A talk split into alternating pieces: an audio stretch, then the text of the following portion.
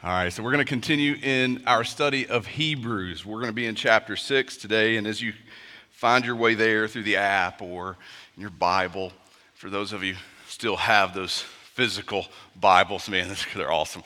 Find your way to Hebrews chapter six. I want to tell you, today is a cool day. I've been excited about today for like two weeks. I, I really have been. I'm just pumped about uh, this section of Scripture. And I want you to know there's a challenge in it for us, but there is a strong encouragement. Now, don't raise your hand, but I just want you to think about something. Do any of you need strong encouragement? I think many of us would be like, yeah, that's me. But here's the thing. We don't always want the strong encouragement. We kind of like, you know, the weak sauce encouragement. You say, what do I mean? We like for our encouragement to be um, in our feels, in our emotion. Um, we'll even, you know, kind of build one another up almost in falsehood. You can do anything. You're all right. You got it. And then, you know, it doesn't, it doesn't quite work out that way. No, strong encouragement is in truth. It's anchored in truth. And so for us in the faith, it means it's anchored in doctrinal truths. And sometimes getting our mind around those is a little difficult. It takes some work. And so this morning, it's going to take some work. And so what I'm going to ask you to do is just lean in. Pay attention. Try not to get distracted. This will not be the easiest sermon to follow. Uh, I was telling somebody beforehand, it's not like this is very linear. We're just going to circle for the next two hours, and it's going to be great. Okay? Yes. All right. So Hebrews began, just a quick review. Hebrews began by the author reminding us that Jesus is the better revelation. God in full made himself known in the Son. God known in Jesus. And hence, the revelation proclaimed in Jesus surpassed that of God's heavenly servants, the angels, and any earthly servants, even great heroes like Moses and Joshua. You remember him breaking that down, and we saw that while these creations are servants in creation, Jesus, the Son, God, is creator over creation. And therefore, Jesus alone brings true deliverance, true rest. A rest that's incomparable with that which could be delivered by such servants or anything less than him. For in Jesus, there is a Sabbath rest, a perfect peace with God. It's like no other. And so the author warned us to take care. Don't fall away like the wilderness generation, whose lack of faith delivered death in the wilderness instead of God's promises in the promised land. And as this happens, the author makes a critical qualifier to us, and maybe you'll remember us going through this earlier this spring. Watch, listen. We have entered into Jesus' rest only if we hold our original confidence firm to the end. See, he said in Hebrews chapter three, verse six, we are his house, if indeed we hold fast our confidence and our boasting and our hope. Verse fourteen, for we have come to share in Christ, if indeed we hold our original confidence firm to the end. And now in this section that we've been in in chapter five and chapter six, the author again is giving us a warning. Don't be sluggish. Don't be satisfied. Go on to maturity. Let your faith thrive. Let it overtake you. Stick with it. Persevere. For our big truth promises are inherited with faith and patience. Hebrews chapter six, verse eleven, and we desire each one of you to show the same earnestness, to have the full assurance of hope until the end, so that you may not be sluggish, but imitators of those who through faith and patience inherit the promises. So the author says, okay, look to the examples of those who held fast to their faith. Be imitators, means followers. Walk in their direction. Of who? Verse twelve, those who inherited the promises through faith, the full assurance of hope in God, patience, held until the end. And the example given here, there's more later to come in Hebrews eleven, but the example given here is the example of Abraham. The author says, imitate him. Consider and walk in his direction.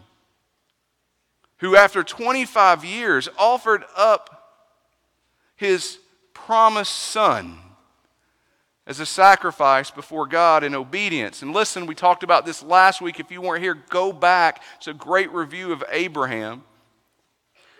Abraham, he, he didn't understand how this would all play out. He didn't rationalize why.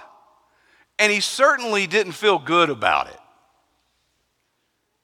Rather, he held to his faith with patience because he considered who God is. It didn't have anything to do with his circumstance. He considered who God is. Hebrews eleven, verse seventeen. By faith, Abraham, when he was tested, offered up Isaac, and he who had received the promise was in the act of offering up his only son, of whom it was said, through Isaac shall your offspring be named. Now listen to verse nineteen. He considered that God was able even to raise him from the dead, from which, figuratively speaking, he did receive him back. Abraham, by faith, considered the revelation of who God is and what he is capable of.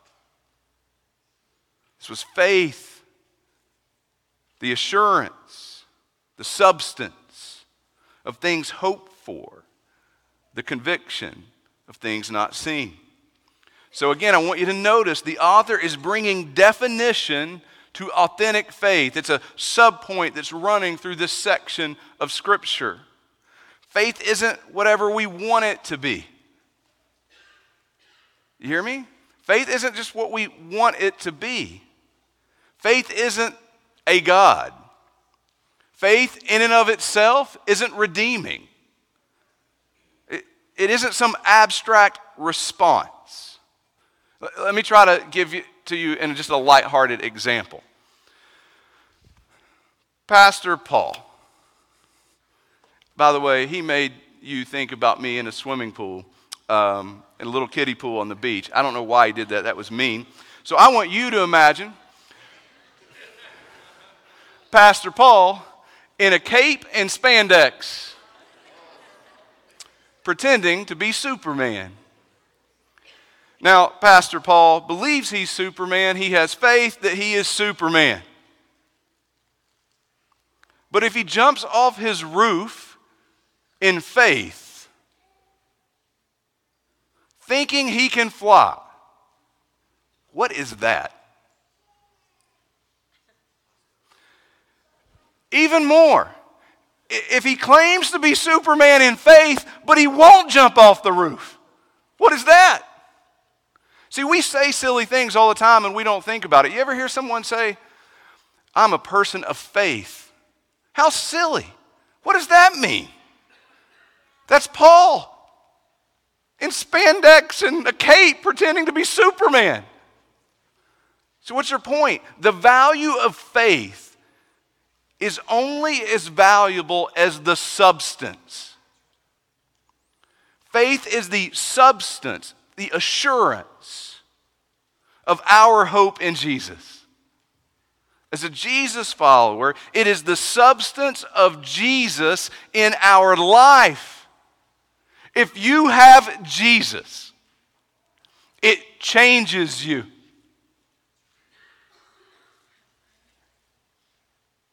It is the substance of Jesus in our life, the conviction, the resolved rest of promises not yet experienced.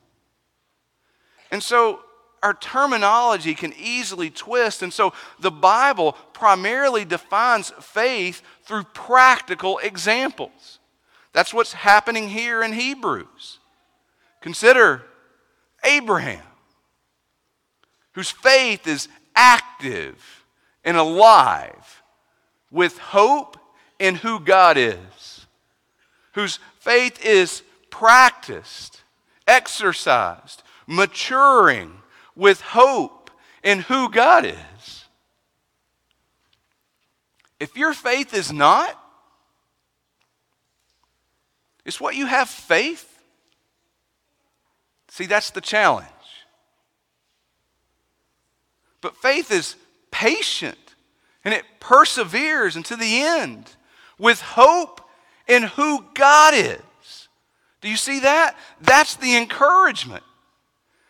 Because let's just be honest. A lot of us, man, we're walking around like Abraham. God has promised us presence with him where there's no sin, no loss, no pain. My life doesn't feel like that today. I'm surrounded by suffering. I'm surrounded by injustice. And I wait for something I have not yet experienced. And so two things are happening here. Be warned, take care that you have Jesus. Hold fast to your faith. And be encouraged. Have Jesus. You have Jesus. Your hope is sure. So hold fast to your faith and persevere. And to help us see this, the author says, consider Abraham, verse thirteen. For when God made a promise to Abraham, since he had no one greater by whom to swear, he swore by himself, saying, surely I will bless you and multiply you. Now remember, God promised Abraham a great nation and a great land through whom the nations of the earth shall be blessed. However, God's promise wasn't immediate, and it wasn't easy for Abraham to get his arms around. It'd be twenty-five years of wrestling and struggling through that, and throughout, Abraham's expression of faith wasn't perfect. He pursued compromise more than once, but again and again he repented and acted in faith with patience to the point of offering his promised son as a sacrifice. Verse fifteen, and thus Abraham, having patiently waited, obtained the promise. For people swear by something greater than themselves, and in all their disputes an oath is final for confirmation. So when God desired to show more convincingly to the heirs of promise the unchangeable character of his purpose, he guaranteed it with an oath, so that by two unchangeable things in which it is impossible for God to lie. Let's pause there for just a second. God gave two confirming assurances here. First, God gave his word. He gave his word. He stated his will. Now we call that a promise, right? It's a promise. And our promises aren't guaranteed, right? Our promises aren't guaranteed. We're not sovereign. We're not in control. That's why even at Tri-Cities, in our membership, we have membership promises, not membership guarantees. We know we will fail. But as a church, we are called to do things like pray for one another. It's part of the responsibility in which we are called to. And so we promise We state our will, even for us, knowing our will is broken, knowing we are not sovereign, our intent to pray for one another.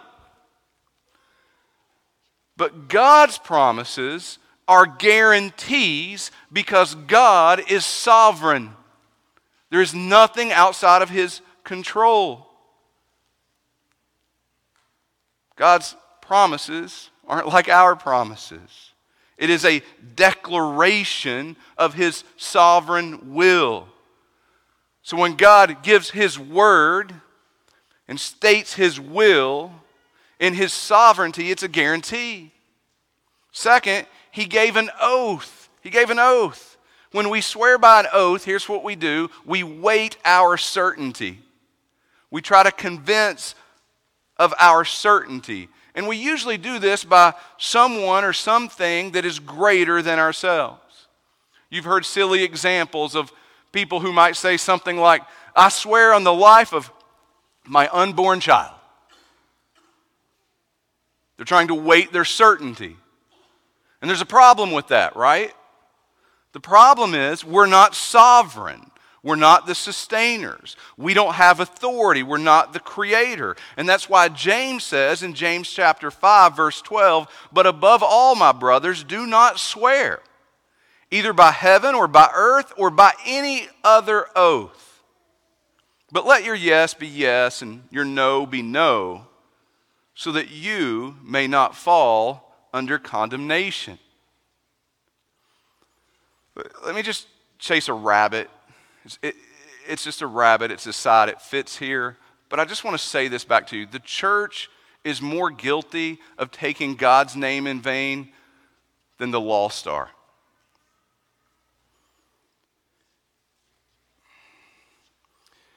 We say things like, so flippant, God put it on my heart. God told me. God gave me a word. God called me to. If what comes out of your mouth next isn't Scripture, woe to you. Woe to you. If your interpretation isn't impeccable, you take God's name in vain to just wait your proclamation. See, in reality, what you are doing is speaking as a prophet for God. You are saying, thus says the Lord.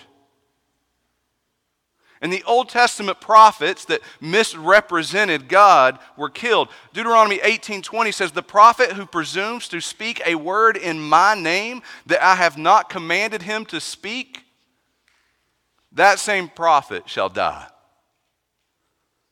Adopt the same reverent caution to speak for the Lord. It is beyond our authority. We are not the creator. We are not the sustainer. We are not sovereign. But unlike us, God is sovereign, and creation is under His authority. So God could have rightly sworn by valuable aspects of His creation, by the sun, by the earth, by the angels. But He didn't swear by any of these. Why? That He would bring the encouragement He desired.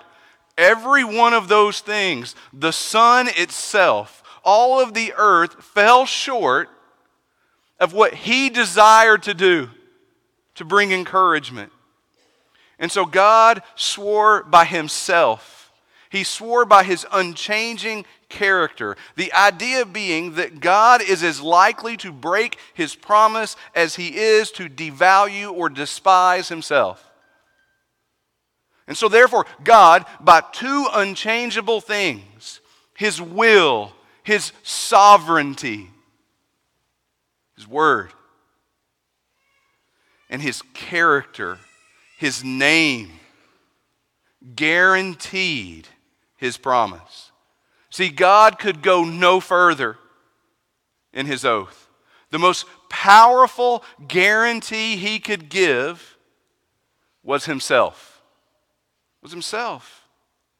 So notice the substance of faith. It is not Abraham's circumstance. It's not Abraham's logic or Abraham's will or Abraham's emotion. No, God and God himself is the substance of Abraham's faith. Abraham, who inherited God's promise through faith with patience, faith in the supremacy of God as he revealed and promised himself to be. With faith that did not waver, but held fast through active patience. Year after year, looking unto the Lord, considering he is able. And so with all that in mind, this example of Abraham that's outlined for us here that we've spent the last week and a half unpacking, the author, inspired by the Holy Spirit, pivots. And don't miss it. It's so cool. Pivots. So wake up and take notice, verse seventeen. So when God desired to show more convincingly to the heirs of the promise the unchangeable character of his purpose, he guaranteed it with an oath, so that by two unchangeable things in which it is impossible for God to lie, we who have fled for refuge might have strong encouragement to hold fast to the hope set before us. We have this as a sure and steadfast anchor of the soul, a hope that enters into the inner place behind the curtain, where Jesus has gone as a forerunner on our behalf, having become a high priest forever after the order of Melchizedek. The author, after considering Abraham and holding him out as an example so that we might have a picture of faith, pivots back to the Jesus follower and says, we We, verse thirteen, the heirs of God's promise to Abraham. Now, Paul just states this explicitly, so I just want to read it to you, anchor in, and then we're going to move forward. Galatians chapter three, verse six, just as Abraham believed God, and it was counted to him as righteousness. Know then that it is those of faith. If you're in Christ Jesus today as a Gentile, those of faith who are sons of Abraham. And the scripture, foreseeing that God would justify the Gentiles by faith, preached the gospel beforehand to Abraham, saying, in you shall all the nations be blessed. So then, those who are of faith are blessed along with Abraham, the man of faith. We, those of faith, are the heirs of God's promise to Abraham back in verse seventeen. If you are in Christ Jesus, you are reading about yourself. So the promise, watch this, it's so cool. The promise was given to show more convincingly to us. God made a promise to Abraham by his word and his name to show more convincingly today to us who are in Christ Jesus. If you are in Jesus, you were on his mind back in that promise to Abraham to give you strong encouragement. Notice the author is kind of building argument in the context. Abraham, blessed to see Isaac after all those years, his promised child. But Abraham lived before the better revelation, before Jesus took flesh, before Jesus defeated death, before God provided the Lamb, his son, Jesus, as the ultimate sacrifice. But we... Us, those of us today, we have experienced a better revelation. Remember, that's how Hebrews began. Hebrews chapter one, verse one. Long ago, at many times and in many ways, God spoke to our fathers by the prophets. But in these last days, he has spoken to us by his Son, whom he appointed the heir of all things, through whom also he created the world. He is the radiance of the glory of God and the exact imprint of his nature, and he upholds the universe by the word of his power. We, those of faith, are the heirs of God's promise to Abraham. We who have fled for refuge have obtained rest in Jesus. God desired to show to us more convincingly, so that we, verse eighteen, might have strong encouragement. God gave two confirming assurances to Abraham with us in mind, so that we would hold fast to the hope that is set before us, so that we would hold to our faith with patience, so that we would stick with it, that we would not grow sluggish or be satisfied, so that our faith might be fueled by the truth of who God is, not our circumstance, not our emotion, not our logic, but that our faith would be convinced and secure and assured by who God is, the substance of our faith. I think it's fitting to just celebrate Keller and give him a quote. He said, "The great basis of Christian assurance is not how much our hearts are set on God, but how unshakably his heart is set on us." Our faith is not about us. He is the substance of our faith. He is our better high priest who brings a better covenant. He is our better hope. How can we be sure? Just as Abraham is called to slaughter his son, let us be honest with the gospel. We are called to die to self and find life in Jesus, to live by faith in him. This is beyond my logic. This is beyond my will. It is certainly beyond my emotion. I do not like the idea of dying to myself. But my hope is in something beyond my current circumstance. And so we live a life of repentance, dying to self and running, fleeing to Jesus for refuge, for salvation, for life. So how can we be sure? Verse nineteen, we have this as a sure and steadfast anchor of the soul, a hope that enters into the inner place behind the curtain where Jesus has gone as a forerunner on our behalf, having become a high priest forever after the order of Melchizedek. How can we be sure? Because we have this, the strong encouragement of God himself, his will, his sovereignty, his character, his name. And we have it perfectly revealed in Jesus, God in flesh. We have it so much better than Abraham had it.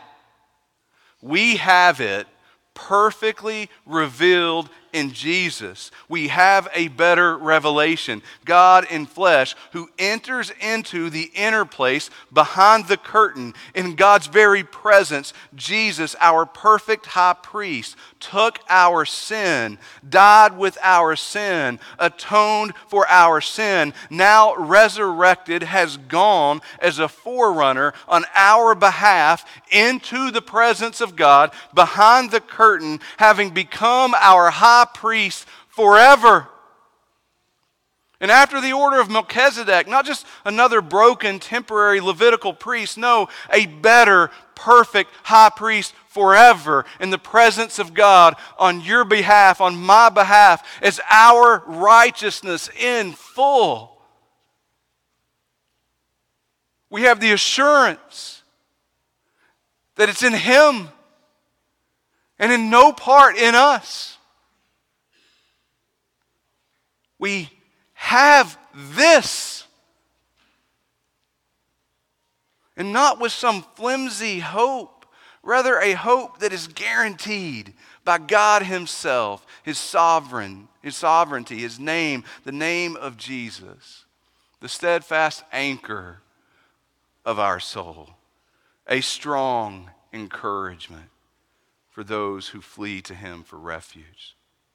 So one kind of final thought as we begin to build into a time of response and application. What does it look like to flee to Jesus for refuge? So what does it look like to inherit God's promised rest? Do what the author of Hebrews has challenged us to do. Consider Abraham. Genesis fifteen six. Abraham believed the Lord, and He counted it to him as righteousness. Hebrews eleven seventeen, by faith Abraham considered that God was able. See, Abraham did not earn his righteousness through his works. Paul makes this clear in Romans chapter four, verse one. What then shall we say was gained by Abraham, our forefather according to the flesh?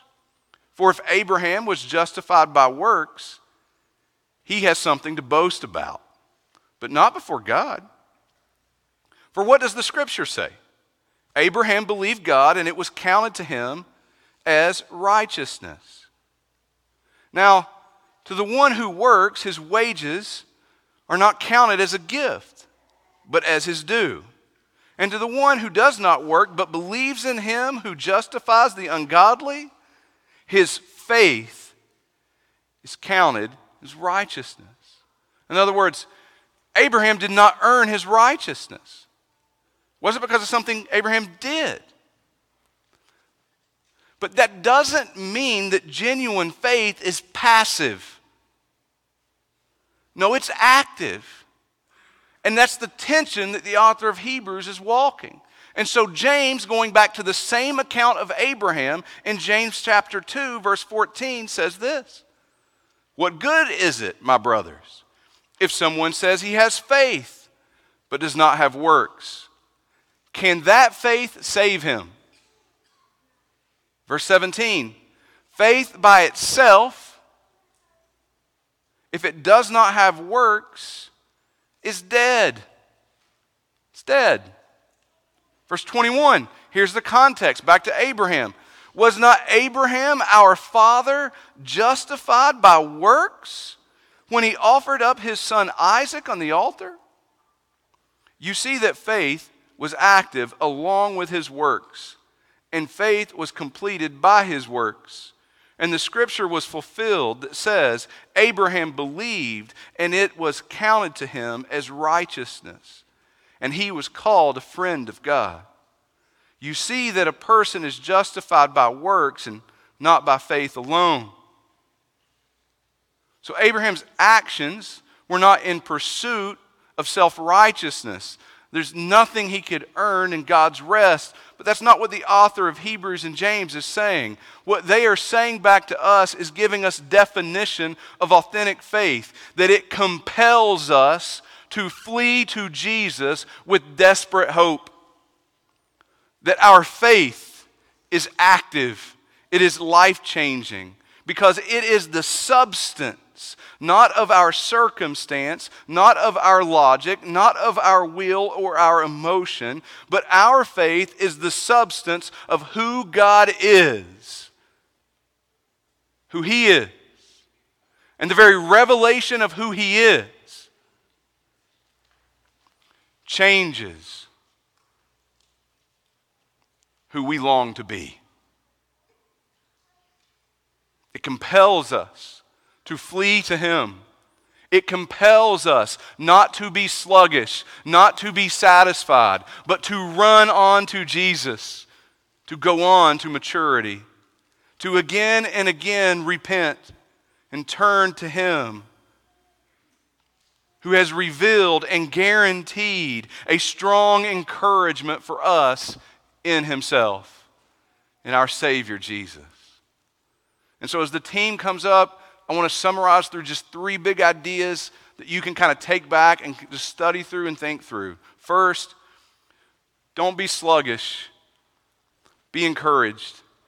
We have God's sovereign will and unchanging character as a sure and steadfast anchor of the soul. Our hope is secure in who Jesus is. He is sovereign. His character is unchanging. Jesus is the anchor of our soul. Second, don't be sluggish. Be encouraged. We have a strong encouragement to hold fast to the hope that is set before us. Don't grow slow. Don't be satisfied with where you are. Don't grow complacent. Hold fast to what lies ahead. Run to Jesus for refuge and keep running. Third, don't be sluggish. Be encouraged. Church, we have Jesus. Be encouraged. Your hope is not in yourself. Your hope is not in the circumstances of this world. Jesus has gone on into the very presence of God behind the curtain on our behalf. Atone for our sin as the perfect high priest. Be encouraged. We have Jesus. I'm going to ask you to just enter into a posture of prayer, bow your head, and just set aside the things that are beside of you and just give attention to you and the Lord. In just a second, Paul's going to lead us in a time of response, but I want to give you just a moment there where you sit to consider.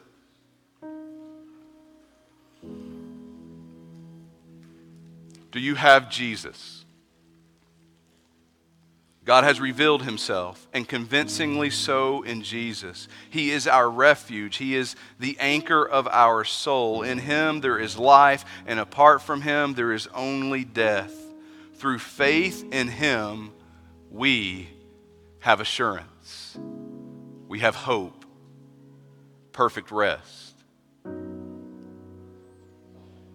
As you pray, consider, do you have Jesus?